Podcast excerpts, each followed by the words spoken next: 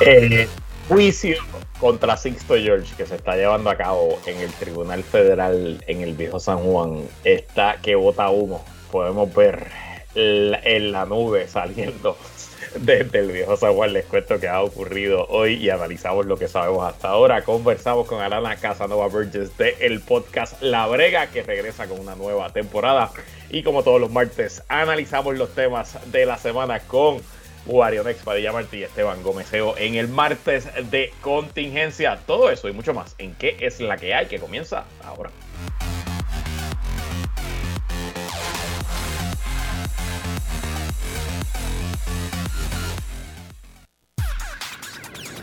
El análisis más potente y completo comienza ahora. Luis Herrero llega prendiendo fuego a los políticos y figuras que se atreven a dañar el país. Radio Isla 1320 presenta ¿Qué es la que hay? con Luis Herrero.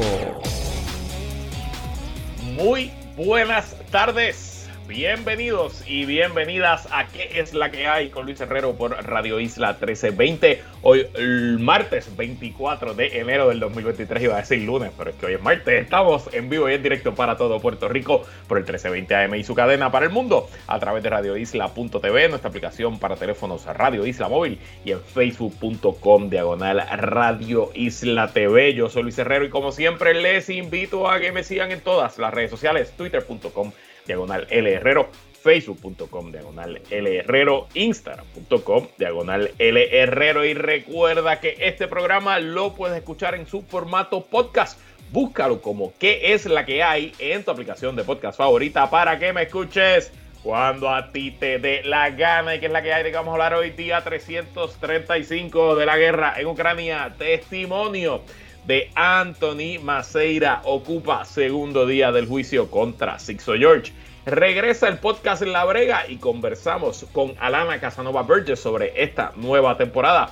Y en el martes de contingencia con Esteban Gómez y Guario Next Padilla Martí parece que va en serio la alianza patria entre el PIB y Victoria Ciudadana y compartimos impresiones sobre el primer día del juicio contra Sixto George. Pero bueno, algunas notas de interés antes de ir a los temas. Tensión esta noche en la Sultana del Oeste. Todo es expectativa cuando los indios de Mayagüez reciben y se juegan la vida en esta final de la Liga de Béisbol Invernal Roberto Clemente Walker ante los inspirados gigantes de Carolina que con una victoria hoy sellarían el triunfo y obtendrían el campeonato número 3, solamente el tercer campeonato en la historia de esa franquicia. Por su parte, Mayagüez tiene la esperanza de ganar esta noche y obligar un juego séptimo, un partido a muerte súbita mañana en el estadio Roberto Clemente Walker en Carolina. Así que si usted es de Mayagüez, más vale que vaya hoy a apoyar su equipo allí al Cholo García. Y de hecho en Carolina también anunciaron que eh, hoy el estadio estará abierto y que los fanáticos pueden ir y disfrutar del partido desde la pantalla gigante del estadio Roberto Clemente Walker. Si ese juego séptimo se da mañana, mi intención es ir, porque aunque yo, ustedes saben que soy fanático de los cangrejeros, Nunca he, nunca he presenciado un juego séptimo de béisbol en Puerto Rico, he visto varios en baloncesto y creo que la emoción y la atmósfera y el ambiente que se va a dar allí, si ese juego fuera necesario mañana, es imperdible, así que quiero estar allí. Y bueno, yo honestamente, y si me están viendo me estoy tapando la cara, yo no sé cómo es que pasan estas cosas. Sabemos que el expresidente Donald Trump está en tremendo lío por los documentos secretos que se llevó y que después rehusó entregar eh, al gobierno y al Archivo Nacional, Archivo General de los Estados Unidos tras dejar la presidencia y que tiene un fiscal especial asignado. Sabemos que en noviembre y luego en cuatro ocasiones adicionales le aparecieron documentos secretos al actual presidente Joe Biden, primero en su oficina en Washington, luego en su hogar en Delaware y les conté ayer que este fin, este el viernes pasado unos agentes federales estuvieron pasaron 13 horas en la residencia de Joe Biden en Delaware buscando documentos y encontraron seis documentos adicionales. Pues hoy reporta CNN que un abogado del ex vicepresidente Mike Pence descubrió alrededor de 12 documentos con marcas de clasificados en la residencia de Mike En Indiana y que esos documentos secretos o clasificados fueron devueltos al FBI. Reporta CNN también que el Departamento de Justicia y el FBI han comenzado una eh, revisión, no es una investigación todavía, una revisión de los documentos para determinar cómo eh, esos documentos llegaron allí. Así que yo no sé dónde es, si es que reparten los documentos confidenciales eh, en la farmacia, en los puestos de la esquina. Eh, yo no sé si esto es como Oprah, que cuando Oprah Winfrey, que tenía su programa de radio, que le regalaba un carro a todo el mundo, pues parece que aquí todo el mundo se lleva documentos privados. Pero no me extrañaría que en la próxima semana, dos semanas, tres semanas, el secretario de Justicia, Mary Garland, anuncie la asignación de un fiscal especial independiente para investigar a Mike Pence y que tengamos a la misma vez investigaciones especiales contra el actual presidente Joe Biden, el ex presidente Donald Trump y el ex vicepresidente Mike Pence. Y mi consejo para todos los presidentes y ex vicepresidentes que siguen vivos, busquen abogado. Eh, Jimmy Carter, prepárate. Bush hijo, prepárate. Bill Clinton, Al Gore, eh, prepárate. Barack Obama, porque evidentemente el manejo de estos documentos privados por parte de los presidentes y vicepresidentes deja mucho, mucho, pero que mucho por desear. Hoy en el resumen de Ucrania no hay mucho que informar en cuanto al frente militar. Las líneas son, siguen siendo las mismas líneas que ayer más o menos. No ha habido avances importantes de parte y parte, pero parece que luego del tranque del pasado viernes en la reunión en Alemania entre los aliados de Ucrania, parece que sí, que por ahí vienen los tanques occidentales para Ucrania. Eh, reportó primero hoy el Wall Street Journal que el Pentágono se prepara para enviar 30 tanques de manufactura americana Abram a eh, transferirlos al ejército de Ucrania. Eh, y que todavía falta que el presidente Biden tome la decisión, pero que esa decisión se espera durante esta semana. Mientras tanto, reporta el medio alemán Der Spiegel que hay 12 países listos para enviar en total 100 tanques Leopard, que son de manufactura, de manufactura alemana transferirlos al ejército de Ucrania. Estos 12 países le compraron los tanques a Alemania, pero tienen que buscar autorización de Alemania para transferirlos a otros países.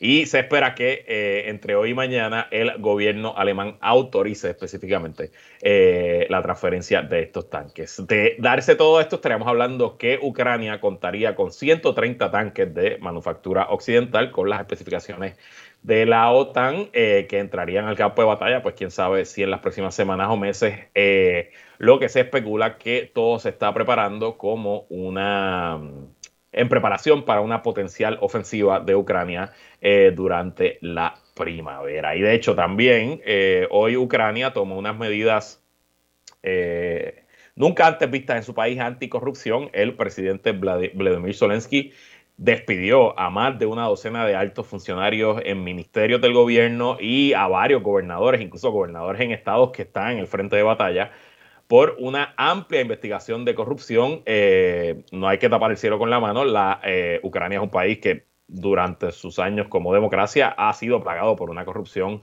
muy fuerte, muy eh, que está pues básicamente regada a todos los niveles del gobierno y ha habido mucha duda, también muchas las opositores a Ucrania, los aliados de, Rusia han utilizado ese talking point constantemente para criticar que Occidente ayude al país y el presidente Zelensky y, el y su gobierno han tenido que hacerle garantías eh, muy importantes a los aliados que le están proveyendo armas y dinero de que pues no iba a haber corrupción, que el dinero no se iba a malgastar, no iba a terminar los bolsillos de hombres poderosos en Ucrania. Y parece que había una investigación importante y eh, pues hoy le pidieron la renuncia a casi 15 funcionarios a alto nivel eh, de Ucrania. Veremos cómo termina eso. En el frente diplomático, em, Turquía volvió a, posponer su reunión, eh, volvió a posponer una reunión donde se va a discutir el ingreso de Suecia a Finlandia a la OTAN. Como les he dicho varias veces, Turquía es el único país que se opone a que Suecia y Finlandia entren, pero son por razones políticas, particularmente porque en ambos países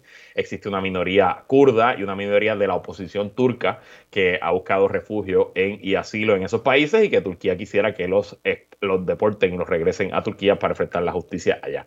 Pero lo que ha ocurrido, y como dice el dicho, all politics is local, es que Turquía, el presidente Erdogan, va a elecciones este verano y la entrada de Suecia y Finlandia se ha convertido en un issue político en la campaña de la reelección de Erdogan eh, y es muy probable que no haya movimiento hasta que se sepan los resultados de esas elecciones en julio.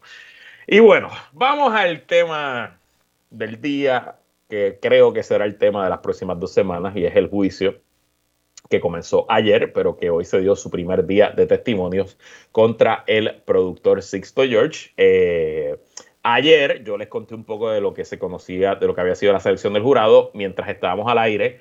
Eh, se llevó a cabo los opening statements. Primero el fiscal pues, presentó sus argumentos, luego la defensa presentó los suyos.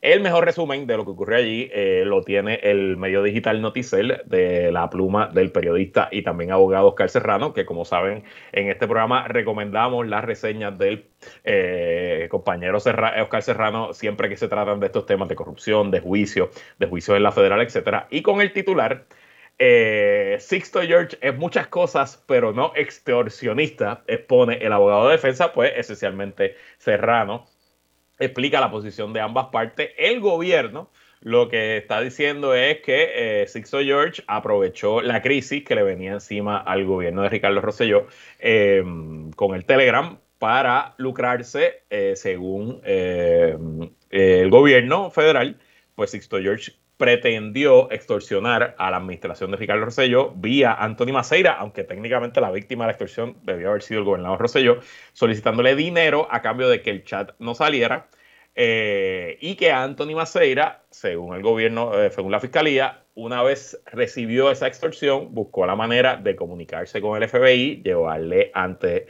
el gobierno federal la información de esta extorsión y se convirtió en testigo cooperador de la fiscalía, grabó unas conversaciones que tuvo con Sixto George y esas conversaciones pues dieron la evidencia suficiente para que se diera el arresto. Por su parte, la defensa del productor de televisión Sixto George dijo ayer en su opening statement que eso, esa, esa representación del gobierno sobre lo que ocurrió no es como fueron las cosas, que Sixto George era amigo personal de Ricardo Rosselló y de Beatriz Rosselló y que él lo que buscaba era alertar a un amigo de la información que estaba ocurriendo.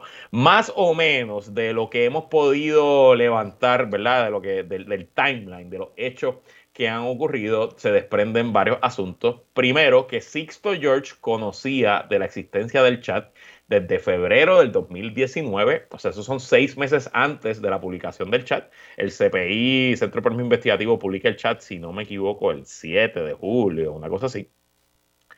Que es en junio, el 20 de junio, que Sixto George envía el primer mensaje de texto a Anthony Maceira diciéndole que esta es la que hay, que había un chat y que si ese chat salía iba a ser el fin del gobierno de Ricardo Rosselló y en ese en ese en eso tuvo razón no es hasta el primero de julio, o sea, 11 días más tarde, que Maceira se reúne con Sixto George en un restaurante. Y allí es que, según el gobierno, eh, Sixto George le pidió los 300 mil dólares a Maceira para que Raúl, Raúl y Maldonado no publicara el chat. Maceira en esa reunión grabó a Sixto George, pero por su cuenta, él, según está explicando hoy, y le di, de hecho, eh, estoy, mi fuente principal en esto son los tweets de Julio Rivera Saavedra, nuestro compañero que está cubriendo el juicio allá en persona y que está, pues, nos mantiene al día por Twitter. En el Tribunal Federal, contra los tribunales locales de Puerto Rico, no hay transmisiones ni siquiera de audio, no hay cámaras, no hay transmisión de audio, así que dependemos de los resúmenes de los periodistas, de los que están allí ocurriendo. Así que Julio, eh, se los recomiendo, Rivera Saniel en Twitter nos tiene bastante al día. Eh, pero esencialmente sale de esa reunión Maceira, según su testimonio hoy, donde él dice que se sintió extorsionado y de ahí salió corriendo a reunirse con su, que lo, lo, describe como uno de sus mejores amigos, el licenciado Carlos Mercader, y le cuenta lo que está pasando. Carlos Mercader le dice, esto tenemos que ir al gobierno federal a decirle lo que está pasando. Eh, y según eh, ellos decidieron hablar con Héctor Pesquera. Recordarán a Héctor Pesquera, que fue superintendente de la policía, secretario de Seguridad Pública, que venía de la DEA, si no me equivoco, y ya había salido del gobierno de Ricardo Rosselló, pero se había mudado a Miami. Pues según el testimonio de Maceira, él habla con, con Pesquera, le dice: Mira, me están extorsionando. Pues se monta un avión, incluso a, eh, eh, va a Miami y se reúne con Pesquera, y de ahí Pesquera lo conecta con el entonces director del FBI en Puerto Rico, el agente Douglas Leff. Entonces, aquí es que la cosa más o menos se pone complicada, porque primero, ¿verdad? Anthony Maceira repite que él ve los mensajes que recibe por texto como una amenaza, en la cita que nos pone Julio. Este, dice aquí Julio, según Anthony Maceira, los mensajes le parecieron amenazantes. Afirma que Sixto George le pidió disculpas en caso de que el tono de los mensajes fueran amenazantes. Lo justificó diciendo que tenía a Raúl y Maldonado a su lado cuando lo escribió. ¿Les creyó las disculpas? Le pregunta el fiscal a Maceira. No, sir, responde. ¿Por qué no le creyó? Añade el fiscal como lo vi, parecía gangster style. Y obviamente Julio pues está siendo aquí creativo con el inglés y el español, porque el testimonio de Maceira presumo que es en inglés, los testimonios del Tribunal Federal son el inglés. Según, sigo leyendo de Julio, según Anthony Maceira, tal y como sucede en las películas de la mafia, le pareció que Sixto actuó de manera gangsteril. Te ponen la mano en el hombro, aprietan un poco y te dicen, no quiero lastimarte, pero si no haces lo que digo, era una amenaza. Según Anthony Maceira, en el encuentro, Sixto George le dijo que Raúl y Maldonado estaba pidiendo 300 mil dólares a cambio de no publicar el contenido del chat. Además, le propuso, le propuso crear una sección de Good News en Nación Z, que era el programa que él producía en ese momento, donde publicaríamos lo que quisiéramos. En definitiva, resume Julio, la alegada extorsión solicitaba 300 mil dólares ayuda con renovación de contratos de publicidad, la creación de una sección de buenas noticias para hablar bien a favor del gobierno según Maceira, él se sintió disrespected, overwhelmed. Ok. Hasta ahí, interesante. Se reúne con Héctor Pesquera, se reúne con el FBI. Eh, Maceira acepta ser informante del FBI, pero hay algo aquí que a mí no me cuadra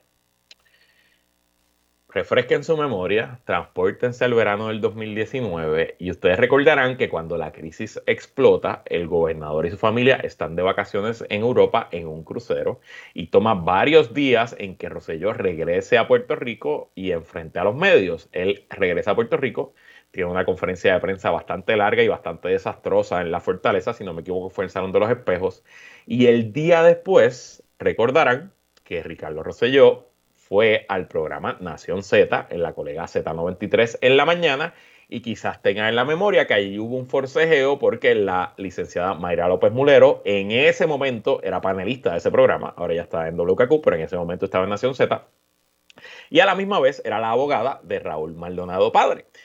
Y mm, la producción de Nación Z no le permitió a Mayra López Mulero ir a su propio programa y hacerle las preguntas que le hubiera querido hacer al gobernador Ricardo Rosselló. Y lo que no me cuadra es si en la reunión inicial donde Maceira se sintió extorsionado por Sixto George, que si no me equivoco fue el primero de julio, ¿cómo es que el 15, dos semanas más tarde, Ricardo Rosselló, que según Maceira sabía de la extorsión, porque el propio Maceira en su testimonio dice que le consultó a Ricardo Rosselló y le dijo lo que estaba pasando, pues ¿cómo es que Ricardo Rosselló accede a ir el 15 de julio a Nación Z, al programa del productor que supuestamente lo está extorsionando? No sé. Eh, les confieso, importante este contexto también, importante esto. Estamos en la etapa del directo, lo que se llama el, que es el momento donde el fiscal está presentando su testigo y el fiscal le está haciendo sus preguntas. A esta hora, por lo menos a la hora que empezamos al aire, no había empezado el contrainterrogatorio que le tocará al abogado de Sisto George, pues hacerle preguntas al testigo del gobierno y usualmente en los casos federales, sobre todo los casos de corrupción, eh, es el contrainterrogatorio donde se da la verdadera acción y donde conocemos pues la parte, eh, la otra parte de la moneda. Pero con estos datos que yo le acabo de describir ahora, mi impresión desde afuera, yo no estoy allí, yo estoy leyendo lo que está escribiendo Julio, otra periodista que está haciendo unos resúmenes en Twitter es Cintia López Cabán, eh, y hay varios periodistas de distintos medios haciendo lo propio, pero desde afuera, si este es el testigo estrella del gobierno, yo aquí lo que veo es un caso flojo, flojo de extorsión y quizás sí, quizás al final Sixto George sale por la puerta No lo sé. Pura especulación todavía, demasiado temprano. Lo que sí está seguro es que este caso nos va a dar mucho de qué hablar y que es la manera perfecta para comenzar este año donde tenemos en calendario por lo menos dos juicios más por corrupción gubernamental. Sobre este tema voy a discutir con Wario y con Esteban en el último segmento del programa, en el martes de contingencia, así que no se vayan de que vamos a seguir hablando de este asunto, pero ahora me place recibir a la anfitriona de uno de los mejores podcasts sobre Puerto Rico que regresa ahora en su segunda edición. Se trata del podcast La Brega, una producción en conjunto entre WNYC Studios, uno de los legendarios estudios de radio pública de los Estados Unidos, y Futuro Studio. Para conversar sobre la nueva temporada y qué podemos esperar, le damos la bienvenida a su anfitriona, Alana Casanova Burgess, que es la que hay, Alana. Hola, hola, muchísimas gracias.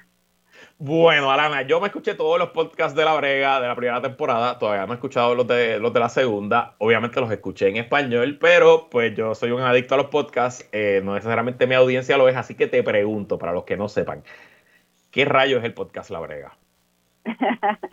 bueno, sí, eh, es un podcast en dos idiomas, como bien dijiste, todos los episodios salen en español, pero también en inglés. Es una manera de, bueno, de hablar a boricuas donde quiere que estén, ¿verdad? Si están en los Estados Unidos y quizás su primer idioma es inglés, como, como es para mí, o si están hablando a boricuas que hablan español mejor, y también todo el mundo, ¿verdad? Porque lo que nos sorprendió sobre la brega es que salió y, y rápido todo el mundo que tenía como esa curiosidad sobre la vida en Puerto Rico, eh, le metieron full, así que eh, sí, se escuchó en hasta la India, en Israel, tenemos oyentes en México, en Chile, o sea, sí, fue, fue sorprendente, pero eh, tenemos historia, la primera temporada es sobre la historia puertorriqueña, ¿verdad? Y, y, nuestra cultura, pero tenemos un episodio sobre las carpetas, otra sobre Levitown, un episodio sobre eh, baloncesto, ¿verdad? Los, guerreros del baloncesto del 2004 en las Olimpiadas en Atenas. Yo sé que a ti te gustó ese, ese episodio en particular. Ese me encantó, ese me encantó, pero el de Levitown fue mi favorito. Ay, qué bueno, sí, ese, ese fue uno de los míos. Y, y sí, es como una manera de mirar nuestra historia esto y, y, y hablarlo, tú sabes. ¿sí? Y te, te pregunto, ¿verdad? Nosotros tuvimos una conversación bastante larga en mi podcast Puestos para el Problema cuando salió la segunda la primera temporada. Entiendo que esta segunda tiene un concepto diferente. Háblanos un poco por dónde va la segunda temporada de La Brega. Sí, la segunda temporada que eh, sale, el primer episodio sale el jueves que viene, el 26. Em, así que este jueves, Dios mío, eh, este jueves y cada episodio tiene que ver con una canción icónica puertorriqueña. Así que vamos a comenzar con Preciosa, seguimos con El mm. Gran Varón, tenemos ahí también Suavemente. Oye. ¿Perdón? Está bueno, está bueno, vamos por todos los géneros. Exacto, todos los géneros y estamos hablando no solo de esas canciones, pero también la historia detrás de, de, de la música, a veces como una manera de abrir una conversación sobre un tema en particular, ¿verdad? Suavemente nos puede decir mucho sobre eh, la, población, la comunidad dominicana en Puerto Rico, inmigración. Eh, también tenemos uno sobre las caras lindas de Tite Cure Alonso y, sobre raza, ¿verdad? Y, cómo esa canción ha sido interpretada por todo el hemisferio, ¿verdad? Eh, Susana Vaca, por ejemplo, es una cantante afroperuana y ella tiene una versión, un cover de esa canción que es espectacular y hasta Tite Cure él mismo dijo que, fue su, su, su versión favorita de esa canción. Bueno, y yo sé que esto es como pedirte que me digas cuál es tu hijo o hija favorito, pero ¿cuál es tu episodio favorito de esta temporada? Ay, no, no me, no me hagas eso. voy a decir, voy a decir que, que, aprendí mucho pensando en Preciosa en particular, eh, porque sí, hablamos mucho de Rafael Hernández en, en ese episodio, que es el primero, y, y yo sé que esto quizás es un poquito controversial, pero lo que, lo que hablamos en ese primer episodio es Rafael Hernández en conversación con Benito, con Bad Bunny, ¿verdad? Estos dos puertorriqueños, estos dos titanes de la música y cómo podemos aprender algo sobre el orgullo de ser puertorriqueño, de mirar estas dos figuras y, pensar en su música, aunque sean, sabes, en dos diferentes siglos. Bueno, Alana, te pregunto y para que nuestra audiencia sepa, quien esté interesado, ¿cómo podemos escuchar La Brega Podcast? Sí, pues sí, ahora mismo tienen como dos o tres días para, para ir y escuchar la primera temporada en cualquier plataforma de podcast donde, donde quiera que escuchen sus podcasts, ¿verdad? Puede ser Spotify, puede ser Apple, um, y, y ahí pueden escuchar, hay ocho episodios de la primera temporada en dos idiomas, entonces pueden escuchar hasta 16 episodios ahora mismo, pero la, la segunda temporada comienza, estrena el jueves. Bueno, pues ya saben, la Brega Podcast en su aplicación de podcast favorita, Alana Casanova Verde, su eh, productora, manejadora y eh, pues parte esencial de lo que es esta producción de WNYC Studios y Futuro Studios. Gracias por estar aquí. Bueno, y nosotros nos vamos a una pausa y regresamos con qué es la que hay.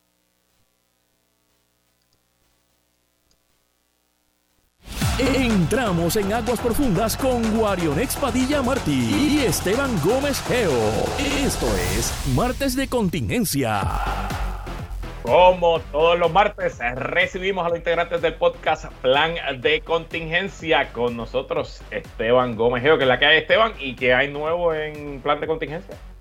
Saludos Luis, saludos Guario, a todos y todas los que nos están escuchando. Esta semana tenemos un episodio eh, sobre la militarización del municipio de Aguadilla y los efectos sociales ¿verdad? y económicos que tuvo en la región. Eh, y hablamos de un par de cosas interesantes, ¿verdad? Uno siempre piensa, pues, eh, se construye una base militar y el debate es principalmente, pues, los asuntos económicos, que si la base la cierran, etcétera, etcétera. Pero también con la militarización de Puerto Rico por parte de los Estados Unidos llegaron otra serie de cosas, ¿verdad? Además de choques sociales, incluso hasta elementos culturales, desarrollo de elementos culturales importantes, ¿verdad? Que se dieron en ese, de manera tan conflictiva y, contradictoria. Bueno, pues ya saben, plan de contingencia en su aplicación de podcast favorito. Y plan de contingencia lo compone otra persona más que está aquí con nosotros, Guarionex Padilla Martí, que es la que hay, Guario. Que es la que hay, Saludos, Esteban, y saludos a todas las personas que nos están sintonizando, especialmente a la gente de Cabo Rojo. Saludito a toda la gente buena de Cabo Rojo. De hecho, este fin de semana voy a estar por el oeste. A lo mejor voy para Cabo Rojo. Te aviso. Bueno, la alianza patria entre el PIB y el movimiento Victoria Ciudadana parece que va en serio. La semana pasada ustedes y yo discutimos lo que fue una asamblea del Movimiento Victoria Ciudadana donde se dio paso oficialmente a las negociaciones con el PIB de cara al 2024. Y este domingo el PIB hizo lo propio emitiendo un comunicado del Comité Central donde unánimemente Rubén Berrío, Fernando Martínez, María Lourdes Santiago, Denis Márquez, Juan Dalmau y todos los demás componentes de ese Comité Central autorizaron al actual liderato a explorar la posibilidad de la alianza. Según ambos partidos, la estrategia tiene tres componentes, la judicial, la legislativa y la política. Van a ir al tribunal, no han dicho si es al estatal o al tribunal federal para demandar e impugnar el código electoral. También intentarán enmendar el código en la legislatura y si no logran ninguna de las dos, pues buscarán una solución política donde ambos partidos pues esencialmente cuadrarán cuadrarán su papeleta con un candidato para la gobernación en uno, un candidato para alcalde en otro, etcétera, etcétera, etcétera. Esteban, buenas noticias para la alianza, estos, estos acontecimientos. A mí me sorprenden un par de cosas. Yo te diría que yo no había visto algo así desde que el MIN le dijo a los independentistas que votaron por los populares. que la verdad que tú. La verdad que tú. Mario, no te pones conmigo. Tú, la verdad que no sirve. no, no, no, no. Mira, a mí, me sorprende, de hecho, eh, eh, esa decisión por parte del PIB significa que la cosa va en serio, ¿verdad? Habla, el PIB hablando de apertura y hablando de colaboración con otros partidos que no necesariamente tienen la, la independencia como objetivo. Una cosa es tenerla en su plataforma, que el, el movimiento Victoria Ciudadana lo tiene como descolonización, ¿verdad? Pero el objetivo del PIB es alcanzar la independencia para Puerto Rico. ¿verdad? E, es el objetivo eh, eh, principal. Me sorprende, me sorprende esta apertura y, me parece sumamente interesante. De hecho, me gustaría hasta sentarme a hablar con, con Rubén Berrío y todo para ver lo que tiene que decir. No sé si, si Wario puede este, aflojar eso ahí, aflojarse ese favor para el corillo. Le voy a, le voy a preguntar a Wario, pero te, hago referencia al discurso de Rubén Berríos en el Festival de Claridad del año pasado. Sí, señor. como marzo, abril 2022, donde él esencialmente hizo el caso de que, eh, claro que sí, la misión del partido es lograr la independencia, pero una de las maneras que él ve que se puede lograr la independencia es demostrando que puede ser un gobierno limpio, un buen gobierno, que tener un gobernador independentista que no necesariamente prometa la independencia como gobernador, pero que simplemente le haga ver al país que hay otras opciones, ¿no? Y yo creo que por ahí es que va el asunto y lo hemos yo creo que te lo he dicho, si no sea al aire, te lo he dicho fuera al aire, no es lo mismo ser un candidato a un partido con 2 o 3% de, del voto que ser un candidato a un partido con posibilidades reales de ser gobernador, ¿no? Y pues eso requiere pues cierta estrategia, cierto cambio del mensaje. Pero Wario, tú eres líder electo del Partido Independentista Puertorriqueño, eres su legislador municipal en Cabo Rojo. ¿Tu reacción a esta decisión del Comité Central?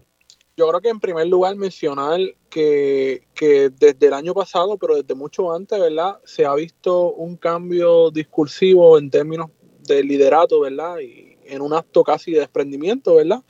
Y a mí me parece que este esfuerzo que, se comunicó el pasado domingo va en la dirección correcta si se, si se pretende construir una fuerza política que logre desplazar en términos político-electorales al bipartidismo eh, rojo y azul, ¿verdad?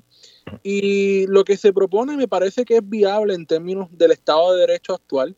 Y de hecho nosotros aquí mismo lo hemos comentado, ¿verdad? De que esa era una de las posibilidades de, de esa posible alianza, ¿verdad? La presentación de candidatos eh, a unas posiciones, ¿verdad? Que corrieran eh, por ambos partidos, eh, que no se presentaran candidatos de un partido para un puesto y que se apoyasen a los otros, ¿verdad? Y es básicamente lo que ha comunicado ese comité central este pasado domingo. Así que yo creo que, que va en la dirección correcta y yo creo que ciertamente en términos de la historia política de Puerto Rico, pues sienta un precedente nuevo, ¿verdad? Eh, que quizás puede ser comparado con, con, la famosa alianza, ¿verdad? Eh, de la década de los 30, eh, porque definitivamente tanto Victoria Ciudadana hace unas semanas en su, en su asamblea eh, y ahora el Comité Central, que es el órgano máximo de dirección del Partido Independiente puertorriqueño, están en sintonía y ya la alianza no es una especulación, no es algo que se viene rumorando, ya es una realidad en términos de que ambos partidos están trabajando al unísono. Eh, bueno, de tu reacción interpreto que, hay contentura entonces en la base con estas movidas, ahora es cuestión de, ver los detalles y, cómo, se llega. Y te pregunto, Esteban, ¿verdad? Porque yo creo que las probabilidades de una victoria en el tribunal o de que se enmiende el código electoral son, ¿verdad? No quiero decir cero, pero casi cero. Eh, así que tendrá que el Pipi Victoria sentarse a cuadrar esa alianza candidatura por candidatura, papeleta por papeleta. ¿Es posible hacer una papeleta donde ambos partidos se dividan la isla y no hayan ronches, divisiones, etcétera, etcétera? ¿Cómo lo ves? Mira, nuevamente, este, aquí, cuando uno se sienta a negociar ese tipo de cosas, ambos lados tienen que ceder, ¿verdad? Y a mí me parece que el PIB como institución histórica que lleva una trayectoria de, bueno, décadas y décadas y décadas en el país, va a tener, se va a ver en la posición de tener que sacrificar más o, ceder más este, que el movimiento Victoria Ciudadana, que vamos, fue un movimiento que eh, salió los otros días, básicamente, por así decirlo. ¿verdad? Yo no creo que sea imposible, pero este, vamos a ver ahora, ¿verdad? En el meollo del asunto, en la creación de esta alianza, en, esto te toca a ti, esto te toca allá, vamos a ver entonces eh, cuánto compromiso hay por parte de ambos bandos en, hacer esto posible. Claro. claro. Y, no, no, de que, hay, como dice Esteban, cuánto es la, disposición, que yo creo que más que todo es desprendimiento, ¿verdad? Que, a su vez va ligado a algo que hemos mencionado mucho en este, en este programa y sobre todo relacionado al tema, ¿verdad? Que es la honestidad, ¿verdad? En, términos de dejar claro qué es lo que cada uno como organización política quiere y qué está dispuesto a ceder. Eh, y, de los comunicados tanto de la Asamblea de Victoria Ciudadana como del Comité Central, pues se vislumbra de que hay un trabajo en conjunto, ¿verdad? En ambos órganos eh, de dirección política de construir, ¿verdad? De camino a las elecciones de 2024, un frente unido, ¿verdad? Con candidatos y candidatas eh, a todas las posiciones. Que si el PIB no puede presentar o no tiene menos probabilidad en términos del cálculo electoral, pues que Victoria Ciudadana, que en efecto llegó segundo eh, en muchos municipios en términos de representantes y de candidatos al Senado, o incluso a nivel municipal, pues pueda presentar esos candidatos con las probabilidades, ¿verdad?, eh, de lograr eh, un triunfo electoral y que ese trabajo sea en conjunto con el Partido Independentista Puertorriqueño. Me quedo contigo, Wario, porque si nos quedamos con el código electoral como está hoy y la alianza se cuadra, ¿verdad? Lo más lógico es que sea Juan Dalmau gobernador, Manuel Natal alcalde de San Juan. Juan Dalmau pues tuvo un papel muy bueno como gobernador, Manuel Natal casi se convierte en alcalde y de ahí para abajo pues una distribución de las alcaldías y la legislatura. Eh, pero de ser así, que Victoria Ciudadana no tenga un candidato a la gobernación o tenga un candidato de agua, ¿verdad? Un candidato que no, que no haga campaña y que son desconocidos. En teoría, Victoria Ciudadana está arriesgando su franquicia electoral porque si no llega a los porcientos que tiene que llegar, pues no quedaría inscrito como partido. ¿Ves, ¿Ves al PIB ayudando a Victoria en, ese escenario en noviembre, diciembre, después del 2024, en quedar reinscrito como partido y estás dispuesto a tirarte a la calle a coger firmas para Victoria Ciudadana? Mira, yo creo que precisamente por eso hablo del desprendimiento, ¿verdad? Y de hecho lo mencionaba Manuel Natar en, en su mensaje en la Asamblea de Victoria Ciudadana, que ese ejercicio, ¿verdad? Es algo que hay que tener presente, ¿verdad? Porque hay, como todo, ¿verdad? Dentro de ese cálculo, pues hay una posibilidad real de que si no se presenta el candidato a la gobernación de Victoria Ciudadana, pues se pierde esa franquicia electoral. Y yo creo que dentro de esa comunicación que hay entre ambos, entre ambas organizaciones políticas, se debe de contemplar, ¿verdad? ¿Qué, ocurre, qué va a ocurrir, ¿verdad? Si no se presenta candidato y qué estaría dispuesto el PIB, ¿verdad? En términos de ayudar a recobrar esa, esa membresía, ¿verdad? Electoral. Al final del día, eh, como dice Dave Chappelle, Modern Problems Require More Solutions, ¿no? Y si, y si el objetivo es una nueva alternativa, si el objetivo es derrotar el bipartidismo, pues como dijo Esteban al principio, aquí hay que dar de la para comer de la pechuga, todo el mundo tiene que aportar y sí, al final del día eh, incluso como termina el cuadro en la legislatura y como termina el cuadro en la gobernación y la comisaría residente, uno pensaría que Victoria Ciudadana y el PIB serán aliados en un gobierno, ya sea en mayoría o en oposición. Y dentro de todo, pues las alianzas incluyen pues ayudarse uno a los otros. Así que muy interesante. Lo que a mí me está claro es que si el 2020 fueron unas elecciones eh, diferentes, las del 2024 serán sin duda las más interesantes de por lo menos nuestra vida eh, como observadores y como actores políticos. Y estaremos aquí con Wari y con Esteban para analizar todo lo que ocurra de aquí al 2024.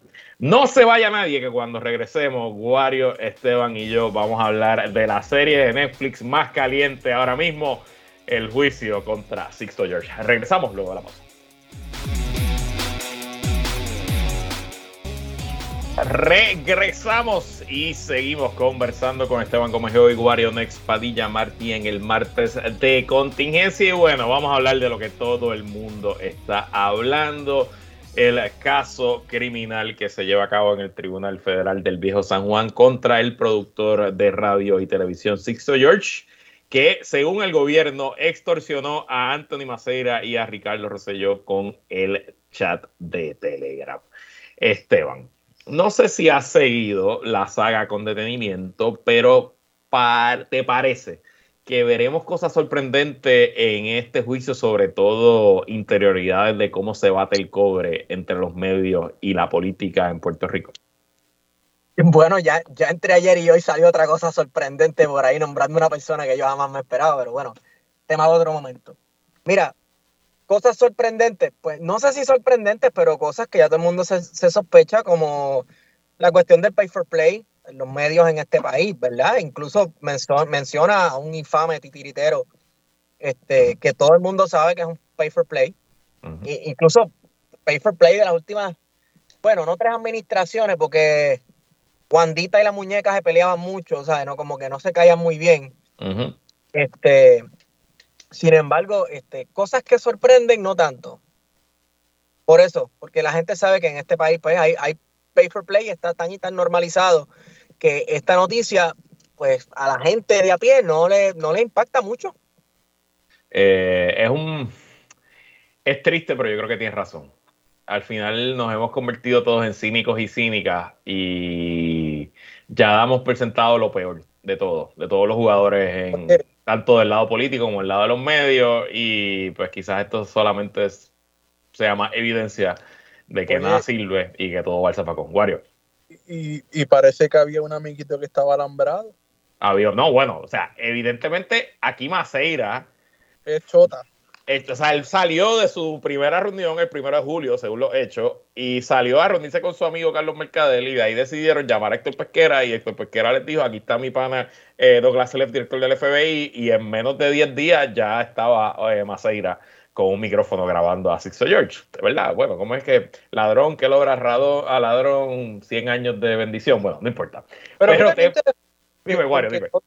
Todo, se conecta, ¿verdad? Con cierta persecución a algunos medios de comunicación que hubo en el 2019 o a personas de, los medios de comunicación.